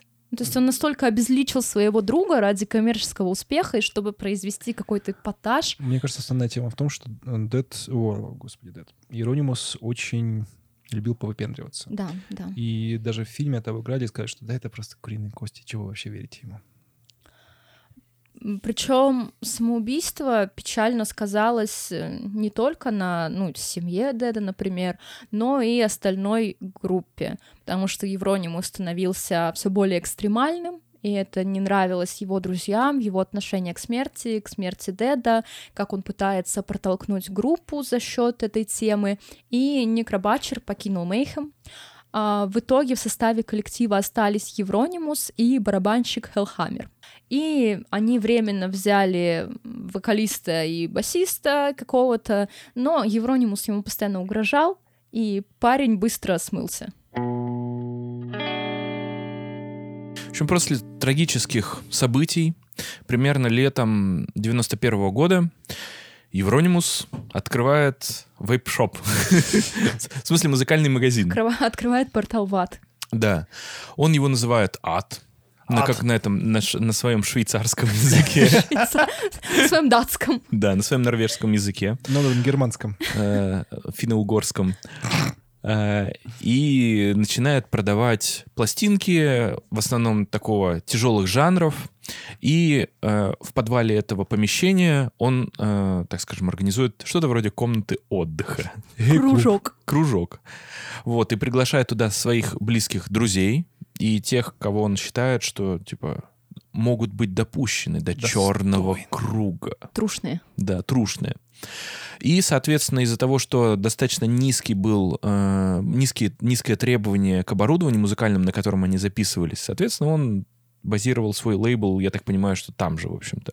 И реализация э, музыкальных альбомов, вот этого всего, оно прямо у него проходило нон-стоп. То есть к нему приходили покупатели, он был самым таким инфлюенсером в мире тяжелой музыки, да, отец блэк метал, у него спрашивают, какой трушный блэк метал вышел в последнее время? Он говорит, «В- я проплаченка, и вот, э, вот тебе альбом классный, в общем, бери. Вот, и в этот момент он начинает тусить э, с Варгом и вот другими лицами, которые в фильме проиллюстрированы. Нужно сказать, что э, с Варгом у них знакомство раньше произошло. Вот, в фильме, помните, как это было обыграно? Что он сначала нему пришел, да, после концерта и говорит, что у вас такая классная музыка, а тот ему тычет э, в На курточку на. Scorpions и говорит Scorpions, типа, и все, и, и обрезает разговор. Как Ну, надо будто отметить, бы... что Варк младше их еще. Да. И он такой восторженный пришел. И его, у него имя еще Кристиан было. Кристиан это кек. Я предлагаю от- не- Типа, отсюда ну, христианское не называть его Кристиан. больше Варгом, а называть его только Кристиан. Кристиан, да, это будет, я думаю, что у Варга да, спечет, да, вообще очень крепко. Вот. Но Варг при- присоединился к нему не потому, что не за красивые глаза, а он пришел к нему со своим материалом. А, Варг записал самостоятельно, так скажем, в- в рамках театра одного актера э, альбомы группы Бурзум. И Евронимус заценил музыку, сказал, что это очень круто. И у них вот, так скажем, зацепилось общение. Поскольку часть музыкантов ушла из группы после трагической гибели вокалиста, он пригласил, в частности, Варга на должность бас-гитариста в группе, поскольку договор. тот, да, тот, поскольку тот имел, умел играть, в общем-то, на всех инструментах, на самом деле, необходимых для блэк металла. Вот. А, Ну, как мы уже выяснили, это было несложно. Да, это было, в принципе, несложно. Достаточно на гитаре играть уметь и на барабанах все. Вот, кстати, у меня вопрос возник случайный. А, В Metal ты слышишь ровно следующее. Барабаны, ты слышишь гитару, бж-бж-бж, Да. тук-тук-тук, и вой. А где там бас? А бас повторяет гитарную партию, поэтому это такой стена звука Типа получается. Ну да, да, да. А, Вот, то есть он повторяет, то есть ты просто не услышишь членораздельное как бы звучание гитары, как бас-гитары. человек, который был воспитан на Red Hot Chili Peppers, я такое Ну да, отрицаю. да, да, ты правильно понял. Они начали э, выпускать альбомы и Мейхем, и Бурзум под лейблом Евронимуса, но Евронимус, он, э, так скажем, предпринимательски мыслил, и он говорил, что необходимо там, например, проводить концерты, необходимо раскручивать э, музыку, то есть необходимо какие-то действия сделать для того, чтобы, ну, как бы, все это дело двигать. Ну, Варк решил и делать. А Варк говорит, это типа вообще туфта, это все коммерция, я не нонконформист, и, в общем, играл роль вот этого гота из Саус Парка. Вот, читал- Согласна полностью. вот, читал грустные песни, гру- грустные стихи и все остальное. И э, в фильме это обр- обрисовывается так, что э, Евронимус говорит, прикольно было бы в таком случае, если уж мы такие нонконформисты, вообще церкви сжигать. Не, он даже не говорил церковь сжигать, он просто говорил, что прикольно было бы что-нибудь сделать. Да. Ну, нет, по-моему, все-таки в фильме он э, именно... Нет, я, я путаю, да? Ну, значит так. А, там основной, основная претензия Варга была в том, что Иеронимус постоянно себе приписывал Чужие Заслуги, да. заслуги, да. И Заслуга сжигания церкви. Вот я вдохновил Варга на то, чтобы он сжигал церкви. Это вот типа то, что его прям очень сильно раздражало. Он муза. И в фильме он говорил, что типа было бы прикольно что-нибудь сделать в плане рекламной кампании. То есть вот это вся, в общем, фраза. Да. Ну, и, в общем, у них э, с этого момента начинаются, на самом деле, конфликтные отношения. То есть э, Евронимус, он содержит магазин, целый лейбл организовывает. То есть он мыслит себя как предприниматель, он понимает, что здесь есть деньги, и нужно как-то вот для того, чтобы выживать, крутиться. А еще он хотел быть звездой, а Варк хотел быть блэк-металлистом Да. всю жизнь. А у Варга было немножко другое представление о ценностях жизни, поэтому они на этой почве достаточно часто конфликтовали. Но так или иначе случилось, что э, начиная с лета 92 года начали гореть церкви. А что случилось? Вот. Из-за того, что эта тусовка как бы достаточно широкая была, и много людей было вовлечено э, в жизнь вот этого магазина и вот этого сообщества, начали ползти слухи о том, что кто же это делает? Наверное, самый нонконформист в этой тусовке. И начали подозревать на самом деле правоохранительные органы Варга. Но на тот момент э, подожженных церквей было на самом деле не так уж и много, когда подозрения пошли. И доказательств конкретных не было. Все поджоги происходили следующим образом. Ночью кто-то пробирался в церковь, разливал бенз, ее поджигал. Все. Ну, типа, какие свидетели могут быть? И да? улик никаких нет. Да, и с учетом того, что это Норвегия и церкви, обычно, ну, будем так говорить, вдали, вдали, да, от э, каких-то, как это Крупных, называется, крупных городов, от, да. пос- от поселений находилась для того, чтобы ты, типа, паломничество как бы какое-то со- совершал. Вот. Соответственно, никакой, ни о какой охране, ничего такого не было, и э, сама жизнь, вот этот э, темп жизни социальный в Норвегии, он предполагал, что все, все красиво, все спокойно, хюге. и да, и такие вот резонансные вещи, как поджог Всё церкви, лагом. они действительно разрывали мозг. А поскольку слухи шли о том, что это все-таки варк, естественно, волна популярности еще больше росла у музыкантов. Да, в Норвегии даже маньяков нет. Ну, есть, но не так много. Да. Ну, и будем так говорить, что дальше по стране прокатилась целая волна поджогов.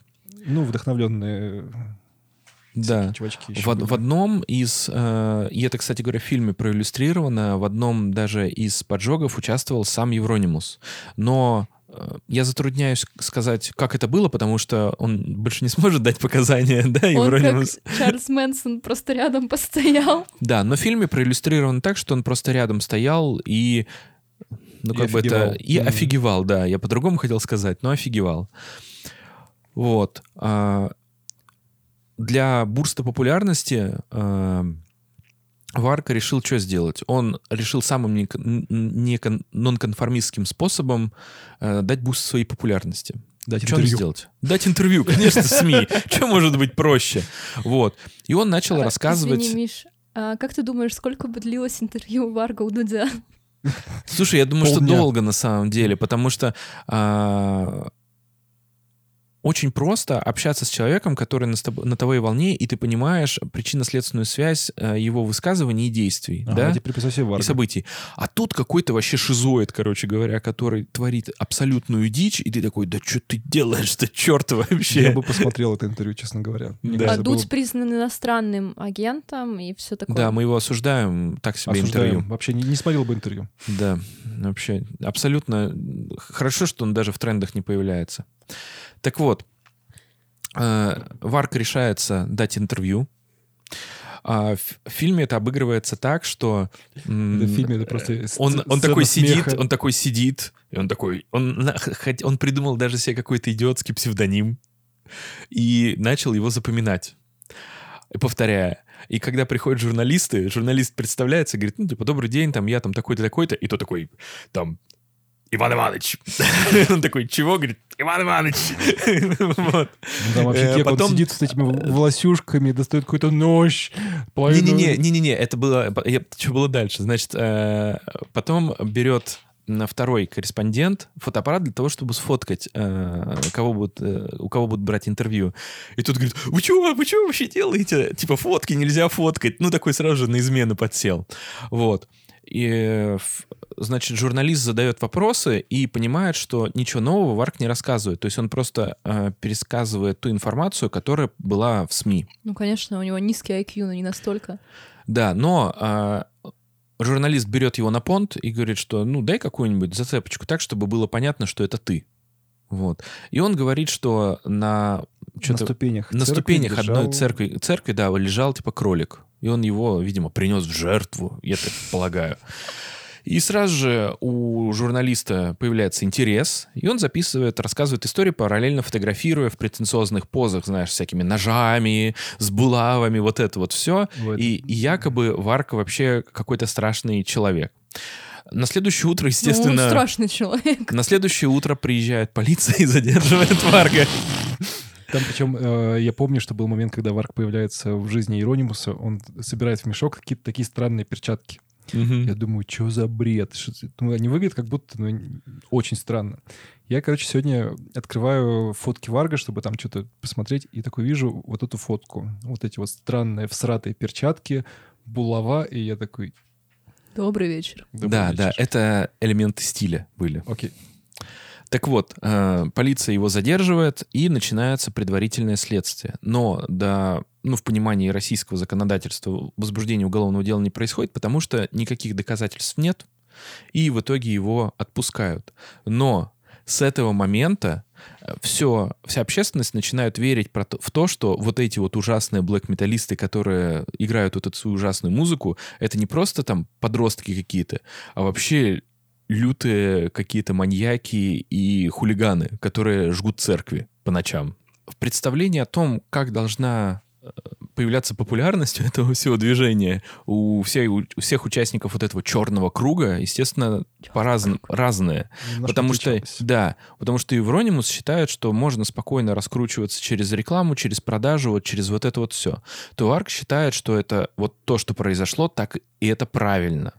Помимо всего прочего, конфликт между этими двумя парнями заключался в том, что э, Евронимус присваивал, ну, будем так говорить, со слов Варга, какие-то э, наработки, какие-то решения э, авторские, которые потом, э, так скажем, реализовал в, в рамках вот этого своего проекта Мейхем. А, Вообще интересно, у Варга, несмотря на то, что он убил Евронимуса, об этом сейчас Миша расскажет, он до сих пор чморит его. То есть я читала его записи, переведенные на русский язык, и там очень долгий пассаж про то, какой Евронимус лох, и в конце строчка по типу «А кто был уродом, тот уродом и останется». И я Напомним. думаю, чувак, ты убил его, хватит. Напомним на секундочку, что человеку сейчас под полтос, ну сколько ему, около полтинника, наверное. И он вроде как уже и в тюрячке посидел, и все-все-все, но до сих пор свистит, видимо, фляга на полную. Ну, будем так говорить. Мудрость приходит со старостью, а некоторым старость приходит одна, да? Вот, поэтому Миша еще и кладезь поговорок, кстати. Да.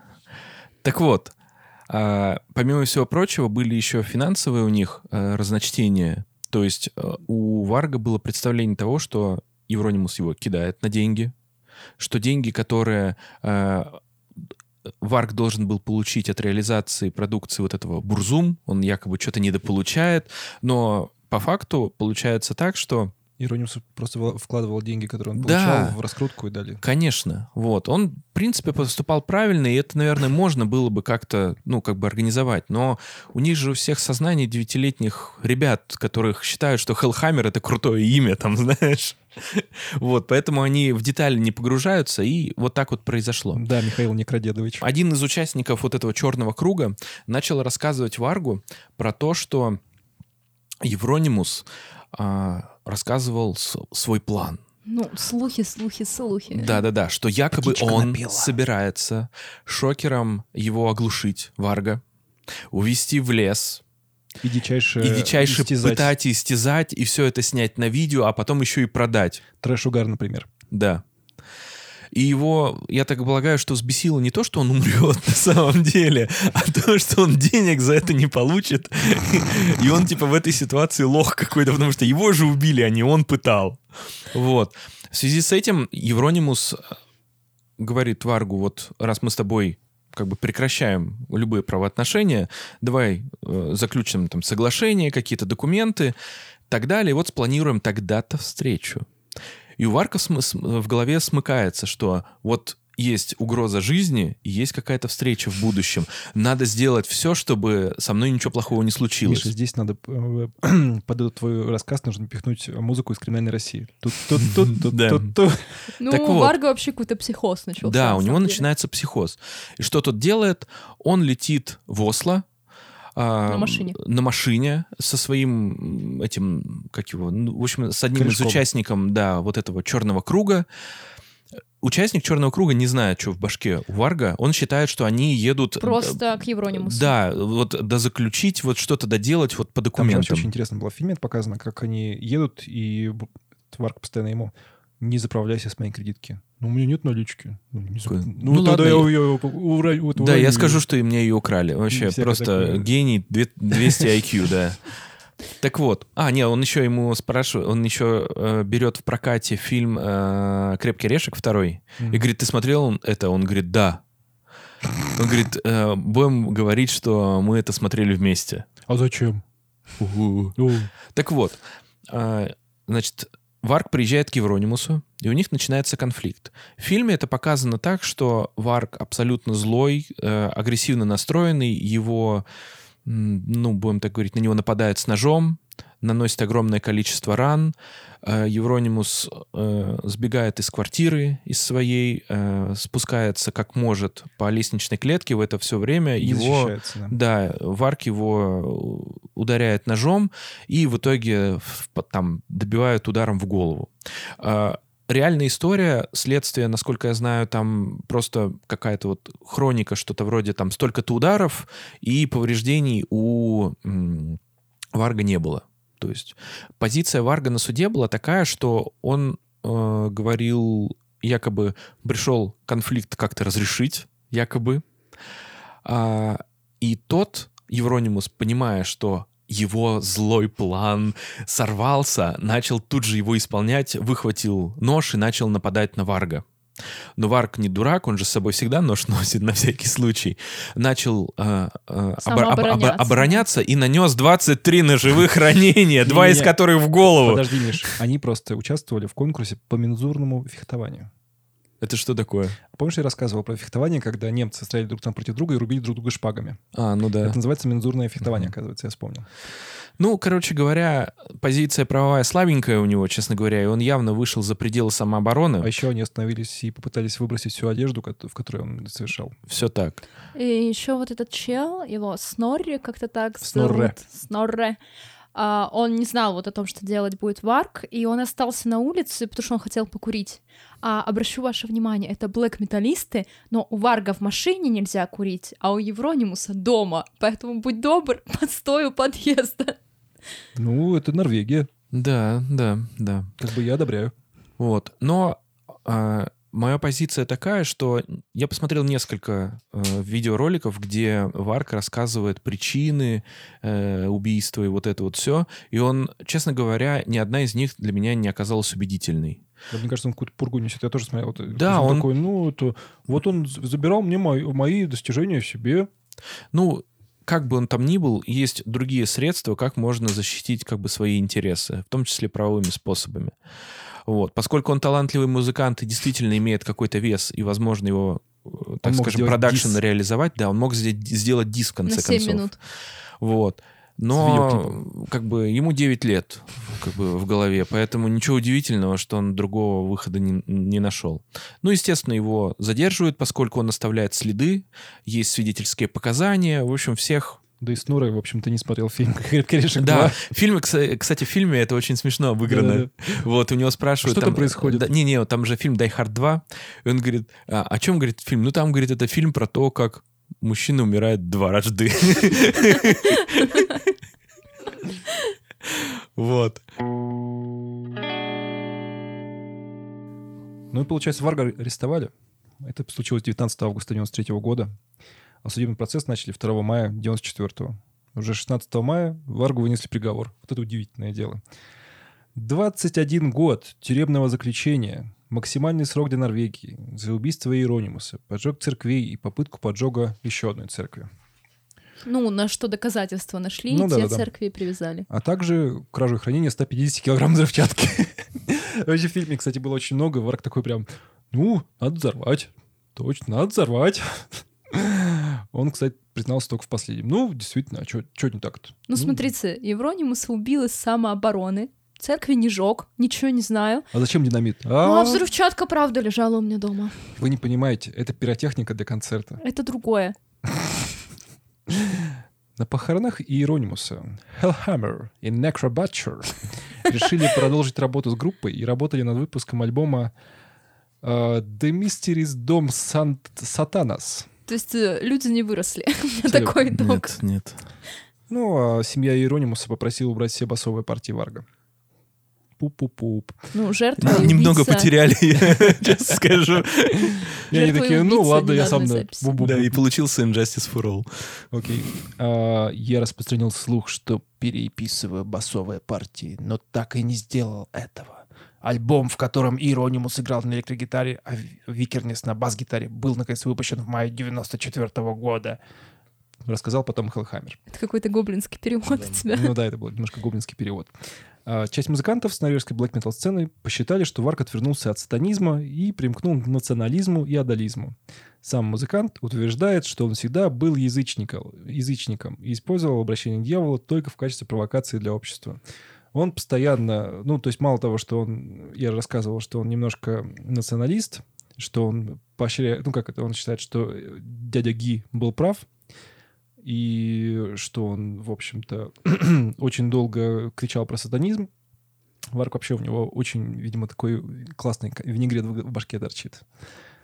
Но, и, кстати, вот это все мы осуждаем уже без шуток. Ну, конечно. Да мы и остальное осуждаем без шуток. Ну, я так уточнила.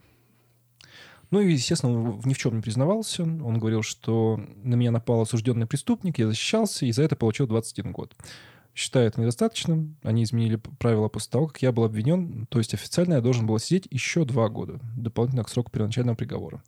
21 год означал, что я буду освобожден через 12 лет. Ну, до. Возможность выйти по УДО у него Но была. несколько лет назад, в 2000 2000-2001, они изменили правила, поэтому, согласно ним, я должен отсидеть теперь 14 лет, потому что новый закон принят задним числом.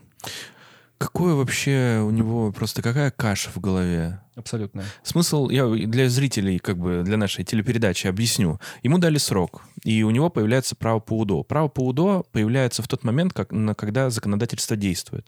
А когда ему применяют наказание, действует то законодательство, когда вот уголовные нормы существовали. То есть есть преступление на одну дату, и есть закон уголовный на одну дату.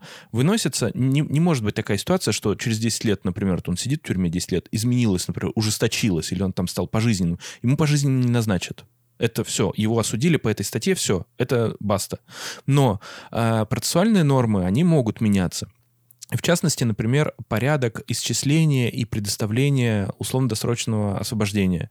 И, например, э, там в один период при одних условиях условно-досрочное э, как бы освобождение так-то регулироваться, другой другой. И он считает, у него в голове каша, он считает, что его должны судить вот именно вот по тому закону, когда тогда... Вот чуть-чуть бы подразобрался. У тебя, чел, у тебя 14 лет было для того, чтобы хоть чуть-чуть... Подтянуть юридическую базу. Нет, он Да. сидел с синтезаторами. Ну, видимо, да. Эм, Варк вышел на свободу в 2009 году по УДО, и вместе с женой и детьми он переехал во Францию, сменив фамилию. Откуда у- Зека жена и дети? Это потому что Норвегия. То есть там можно и настолько все, да? Хорошо. Ну, там, понимаешь, э, смысл норвежской тюрьмы заключается не в том, что тебя постоянно там бьют, А, ну, пинают, там и там тебя перевоспитывают, тебе дают терапию, то есть если ты как что-то у тебя непорядки с башкой, тебя лечит психолог, который к тебе ходит, общается с тобой. То есть, подожди, реально хороший план приехать в Норвегию, с- что-нибудь скрасть, сеть тюрячку, чтобы у тебя просто жизнь да ну нет, ну понятно, что как это бы... все равно ограничение свободы. Ограничение, ограничение свободы есть самое жестокое Но наказание. смысл в том, что ты в норвежской тюрьме а, перевоспитываются, то есть процент а, м, Рецидив. рецидивов, Повторных, да, да-да-да. рецидивов намного меньше, когда основной целью наказания является не репрессивное, а вот это вот перевоспитание. Исправительная мера. Да. Я думал, что лучшая мера перевоспитания — это отправить их на территорию другого государства. Этого не будет в выпуске.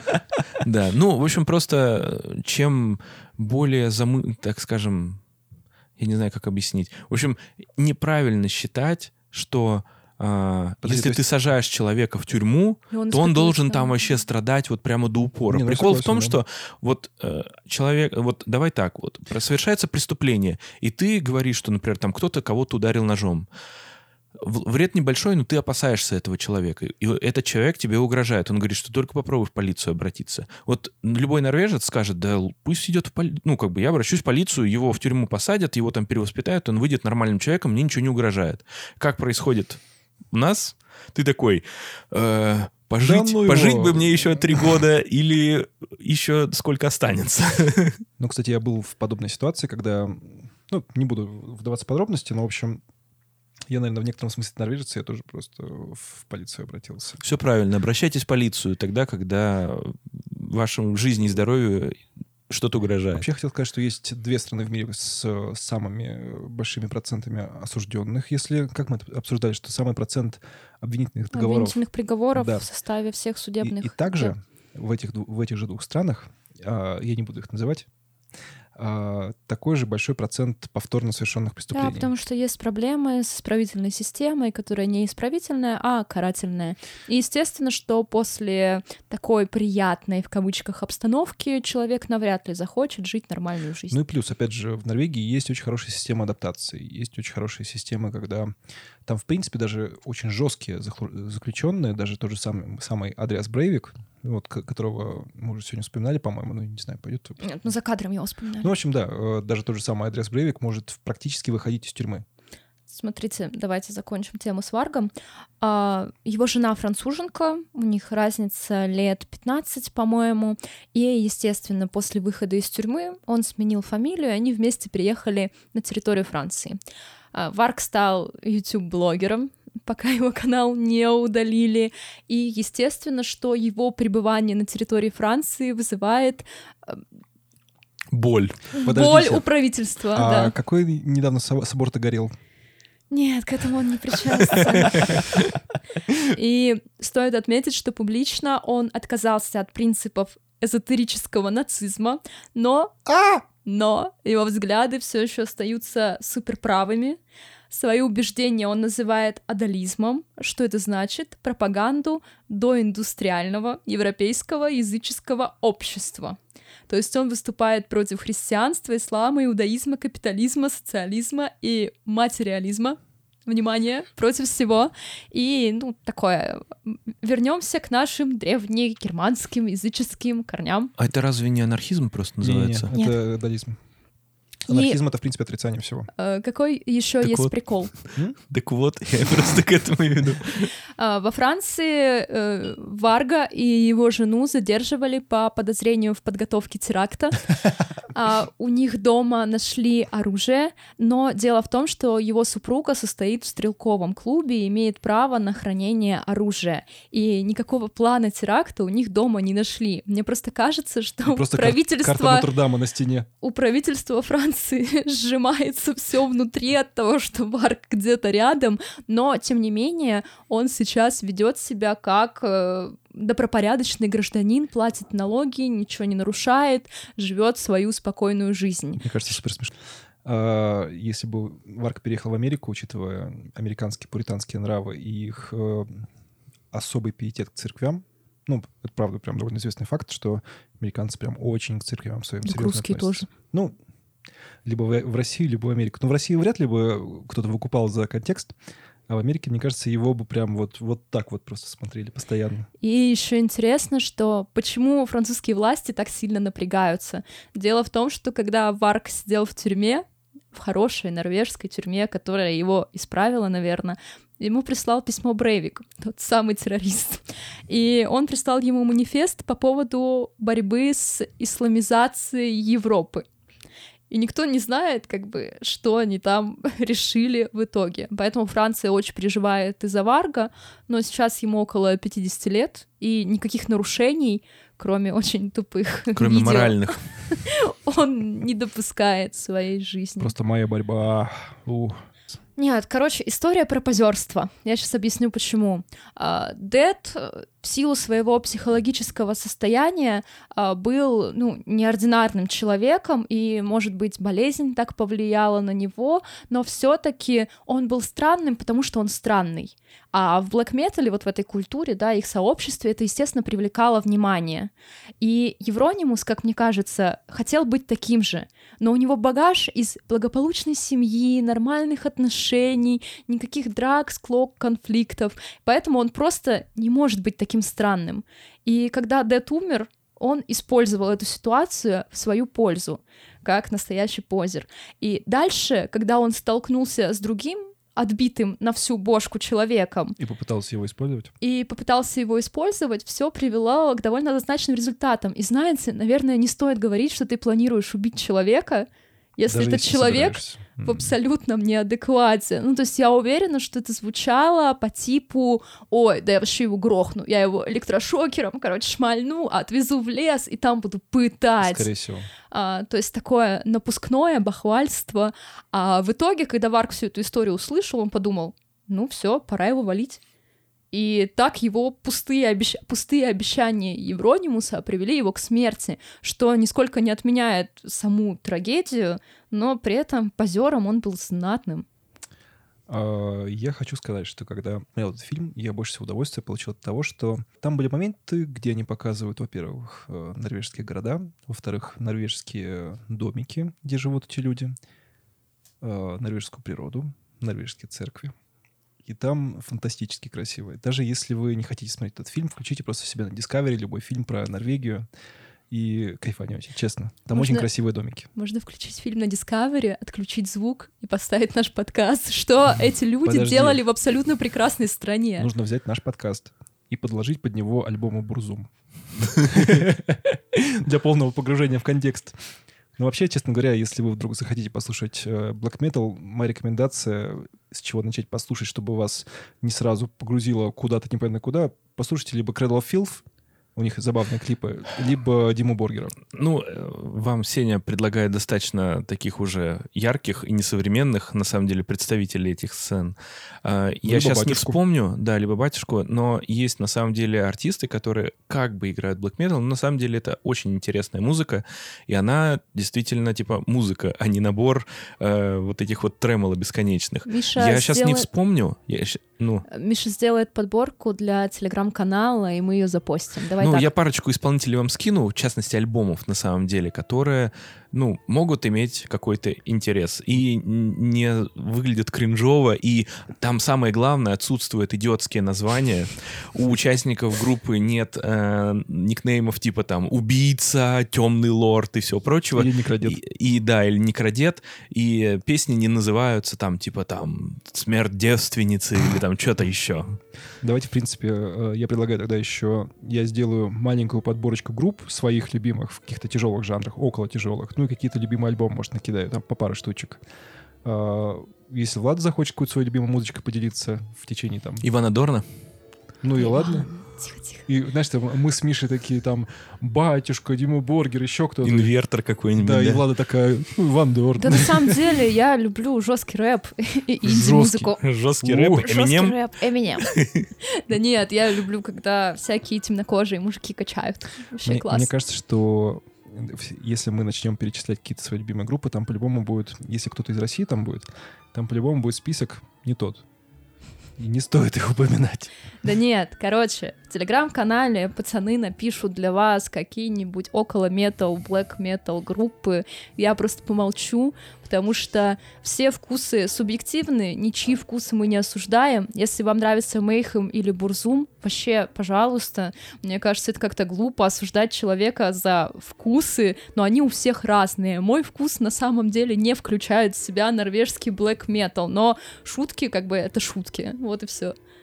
Ну да, мы вообще осуждаем Мишу за его неодобрение блэк-металла. Хорошо.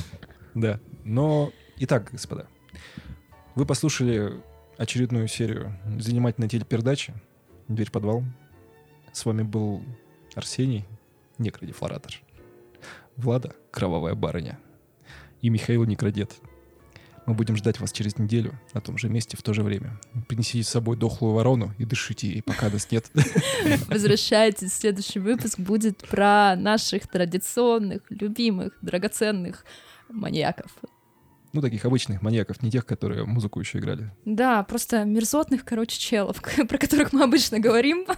Мы их всех не любим, и вообще они, как можно любить маньяков? Это какой-то кружок поклонниц Теда Банди, их мы осуждаем. И вообще, не забывайте подписываться на тележечку. У нас в тележечке очень уютно. У нас супер милые ребята там сидят. Мы с ними постоянно болтаем. И у нас даже есть алиби. Все так. Ну, в смысле, в Телеграме у нас есть алиби, да. Михаил, ну хоть попрощайся. Друзья, всем пока. До следующей недели. Увидимся на этом же месте. Пока-пока. Всем пока.